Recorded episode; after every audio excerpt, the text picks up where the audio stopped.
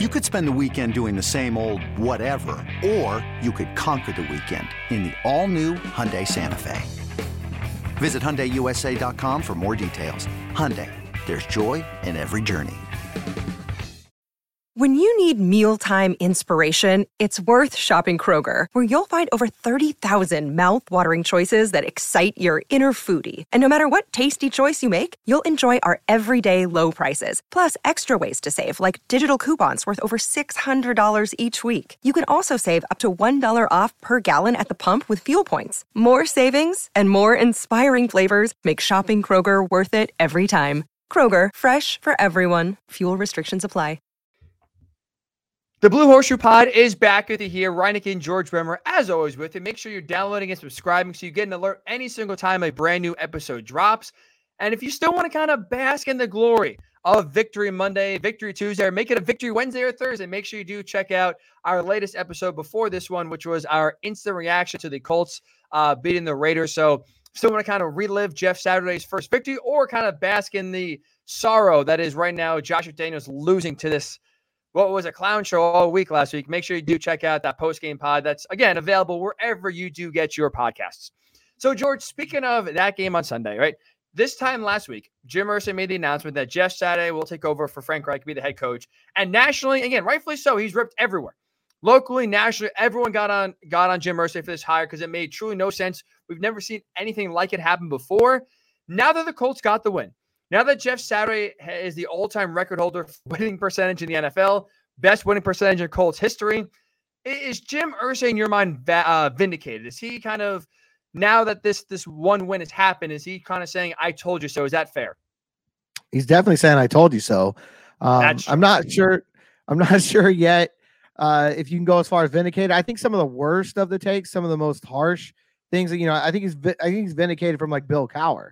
I think the idea that it's an absolute disgrace and the guy was unworthy to coach uh, has been eliminated.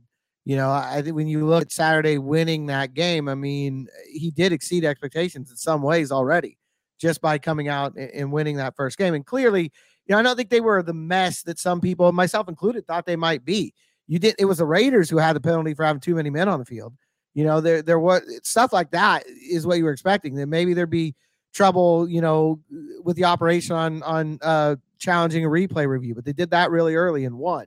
Uh, that there might be some kind of substitution issues or timeout issues or some problem in the two minute drill. None of that was evident. There was nothing. If you watch that game and you somehow had no idea of what had happened this week, I don't think there was any indication whatsoever that the head coach on the Colts sideline was doing this for the first time. You probably would have thought the Raiders coach was the one who had come out of the the studio and, and was trying, you know, out for for the very first time. So in that sense, yeah, he's vindicated. Um, there's seven games left now to see to what degree that vindication becomes. You know, it, it wasn't the disaster it could have been, uh, and in some corners it was expected to be. And I think that's to the credit of Jeff Saturday. He definitely had this team prepared. He definitely knows his stuff. I don't think anybody questioned that. I mean, you knew from his playing career he understands the game. Uh, but I think there were a lot of questions about how is he going to be able to control a sideline during a game. It's not an easy thing to do. He talked about himself how fast it was. You know that it was the fourth quarter, and he was kind of looking up like, "Wait a minute, we just started." Um, he handled all of that beautifully. There wasn't any outward evidence that that he struggled with any of that. And to me, that's honestly that's what I was expecting. You know, I thought there would be issues with game management, with substitutions, with clock management, all the things you see veteran coaches struggle with, and, and there weren't uh, which is credit to Jeff Saturday. I so everything you just mentioned, I'm in agreement with, which is why I would say that he is vindicated. And I'll go back to what we kind of talked about this time last week when we're trying to process the move and understand why why you're bringing an outsider, especially with someone with zero head coaching experience. I still think this move was not made to win. Like I don't think Jim Irsay hired Jeff Saturday for the thought of we're going to turn around and make the playoffs. He the, in the Monday night press conference introducing Jeff Saturday as head coach the one thing that Jim Irsay kept on talking about, and the biggest reason why he was hired, was leadership. And I thought one of the few things we could tangibly see on Sunday was Jeff Saturday's leadership and the guys responding to him. I think for all of that, for the guys still playing hard for Jeff Saturday, for like you mentioned, the organization being there. Like you mentioned, if you if you just had a random fan say, "Hey, one of these teams is being coached by a guy for the first time with zero coaching experience," I bet you ninety nine percent would have said, "Oh yeah, it's the Raiders." Clearly, like uh, they just looked out of out of whack. Like I said, the Colts were buttoned up offensively. They looked like there was they didn't skip a beat. I think because of how organized everything was, how the fact that the guys still played hard for Jeff Saturday, considering they easily could have just thrown in the and say, screw it, you know, the season's over. I'm not listening to a guy that, you know, just came off the, the couch and now is going to tell me what to do. And I also do think you see the leadership of this team. And part of Jeff Saturday's, you know, ability to kind of get the guys playing hard for him is to basically empower the rest of the guys saying, this is your team. You know, you clean up this mess. And you saw, you know, you hear stories about Matt Ryan basically making a passion speech before he's even in the starter, still is in a backup role, rallying the team. You know, you have DeForest Buckner still playing hard. You have a lot of these guys, you know, that are still leading by example, still almost kind of galvanizing this uh, or being galvanized by the situation in a positive way, where most times they should go the other way. So I will say that because I don't, again, this is my opinion. I don't think this moved me to win games. So I don't think record is going to truly, you know, validate the move or not. Like if Jeff Saturday seven and two or two and seven, as long as they continue to play hard, as long as the guys continue to respond to them, as long as every the, the team looks organized and it's just not you know uh, a runaway train sort of thing.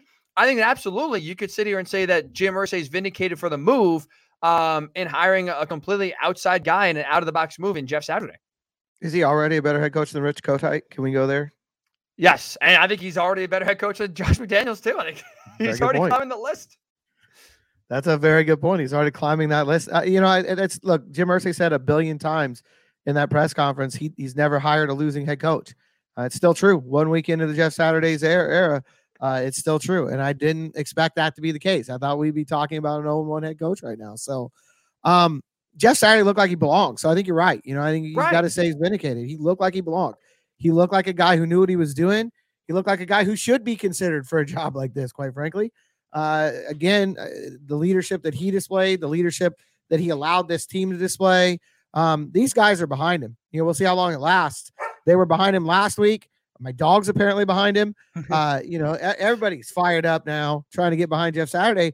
It'll be interesting to see. I think when you go in there though, like he did, and you basically tell the DeForest Buckners, Zaire Franklin's, the Matt Ryan's of this this team, this is your team. You make of it, you know, what you will. Uh, they're going to respond in, in a really positive way. And it's only one week, so like you mentioned, there, seven games to go. Like this could absolutely just spiral out of control and just be a, total, you know, crash and burn situation by the time we get to January. But I do think, at least through one week, what Jeff Saturday did as well, which is another reason why I think Jim Irsay been vindicated, was he brought competency back to the organization. When we're talking about, you know, with this hire, with especially a lot of the, you know, executive, there's reports from executives around the league and maybe even some internal reports of, of the Colts, you know, staff members just being confused and upset about the hire the Colts look like a clown show, and the Colts look like just a, an unmitigated disaster. And we talked about last this time last week that they were the most dysfunctional team in the NFL. Like I was ready to put them above the Commanders and a few other teams just because of how out of the box, how stupid a, a move this was. But at least for one week, when everything looks organized, Jeff Saturday's making this team for whoever the new head coach is more sexy, if you will, like more not or or more attractive than maybe was this time last week, where it's just seeing like the the owners and Jim Irsay just kind of making moves, shooting from the hip, not really having any sort of, of reason for making the moves. You have Sam Ehlinger playing. You now you're firing the coach, you're firing the offensive coordinator, benching the quarterback, all kind of not addressing the real problem with the offensive line. Like just everything felt chaotic. And at least for Jeff Saturday's credit, for one week, again, there's still a long way to go. But for one week, it felt like this Colts team, like you mentioned, is not as big of a mess as they appeared this time last week, which I do think it, it does make them more attractive come the end of the year when you're searching for a real full time head coach. I don't think you're as quick to cross the Colts off the list for if you were a top candidate as you were maybe, say, you know, 100 hours ago. Yeah, again, it'll, it'll determine on how things go the rest of the way, how this offensive line looks uh, you know, how the quarterback situation plays out, where they end up in the draft. A lot of those things are, are going to play into a head coach's mind. But I do think uh, the owner doesn't look quite as scary as maybe he did to a lot of these candidates at this time a week ago. Uh, and that goes down to Jeff Saturday. And I think it all comes down to one move, honestly, putting Matt Ryan back in the lineup. I think it's the reason they won the game, but it also tells, well, it proves that Jeff Saturday has control over what he wants to do, but it tells that next head coach they might too, whoever that might be, uh, which I think is a big step forward as well. Because you know, Irsay has denied it a few times, but every piece of information that we have is that you know he was behind the Sam Ehlinger move. He was he was really the force behind that, uh, and the thought was that Sam Ehlinger was going to stay at, under center. In fact, as you mentioned, Jeff Saturday said it on Monday in his introductory press press conference. But it was clear that it was up to Jeff Saturday to make that decision. He put Matt Ryan in. The Colts win the game, and I think it that to me was the single biggest thing he did. Now the question moving forward is, what's Matt Ryan's future with this franchise? It's hard to say, right? I mean, obviously, if he continues to play good football down the stretch, he's under contract for another year. Um, I think if he continues to play the way he did Sunday, the rest of the year, taking care of the football, making the throws he has to make, moving this team on a consistent basis, I think it could be in his the ball could be in his court as far as what he does next year.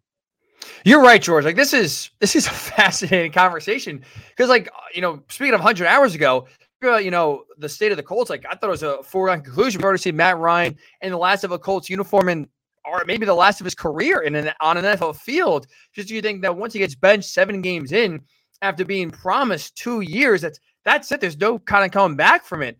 And now he's made the starter for you know against the Raiders, plays pretty well, and now it's just like you're right. Like if this Colts team turns it around, let's say they want to make the playoffs, but you know they go like I don't know four and three down the stretch or something. You know, sitting there like eight, seven and one, or no, I guess not. You know, eight, eight and one, or something like that. Nine. Math is not my strong. So seven, nine, and one. The stupid ties throw me off here. And the 17th game. But let's just, you know, like if we're talking about a team that really actually turns it around, like you, I think you're right. Like I don't Jim Irsay. I still, I still think. I'll say this. I still think at the end of the day, the Colts will draft a quarterback in the first round next year, almost no matter what. Now the bigger question is, will Matt Ryan be here to start the year and mentor, or you know, again, does he want to kind of does Matt uh, does Jim Irsay say screw it, we're moving on no matter what? Because at the end of the day, I think one thing is clear: he's going to be the one most likely making the call on the quarterback. That's that's kind of been his role so far. He did that last year with Carson Wentz. He did it the first thing you mentioned with Matt Ryan getting benched. Feels like this is going to be a Jim Irsay decision, but I think Matt Ryan could play his way into kind of convincing Jim Irsay, oh, maybe you know the expectations we had in 2022, we can carry them over in 2023, bring them back, draft a guy, but also see what we can kind of do in the short term here, maybe make a run at the playoffs next year.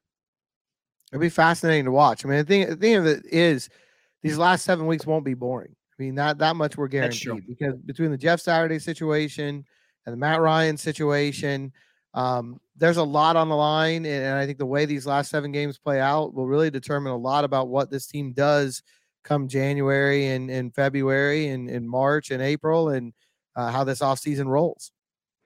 That's great for the pod because it's like I will say this time last week I thought, all right, well this team's probably not going to win another game.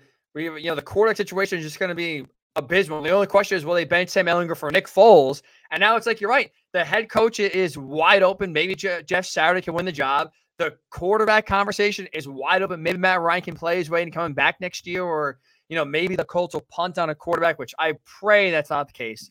But again, you never know with Jim Irsay. You never know what head coach you're going to bring in, and you know Chris Ballard's hesitancy when it comes to drafting a guy. There are so many questions that maybe we thought were going to be answered this time next week that now just the whole new can of worms opened up, and that's what you know how things change that fast in the NFL. It truly is a week to week league when it comes to feeling good or bad about your team, but also when it comes to the future of your team as well. So as you can tell, Colts fans, we have a lot to talk about here for the next seven games or so on the Blue Horseshoe Pod. So make sure you are subscribing, make sure you are downloading because we're gonna have a lot to say, a lot to talk about, and I like a lot of interesting conversations here down the stretch, including when we were back for our preview pod against the Eagles on Friday, does this team have a chance? The Eagles right now just kind of looked, you know, human again, losing their first game. Colts coming off arguably their best complete game of, of the season. Is there a reason to believe? So we will kind of discuss and break down that game when you're back on Friday. Make sure in between you're following George on Twitter at GM Bremer. You can follow me on Twitter at Ryan underscore Hickey number three. There is life, or at least some intrigue, we'll say, bare minimum with this Colts team. So we'll talk to you on Friday right here on the Blue Horseshoe Pod.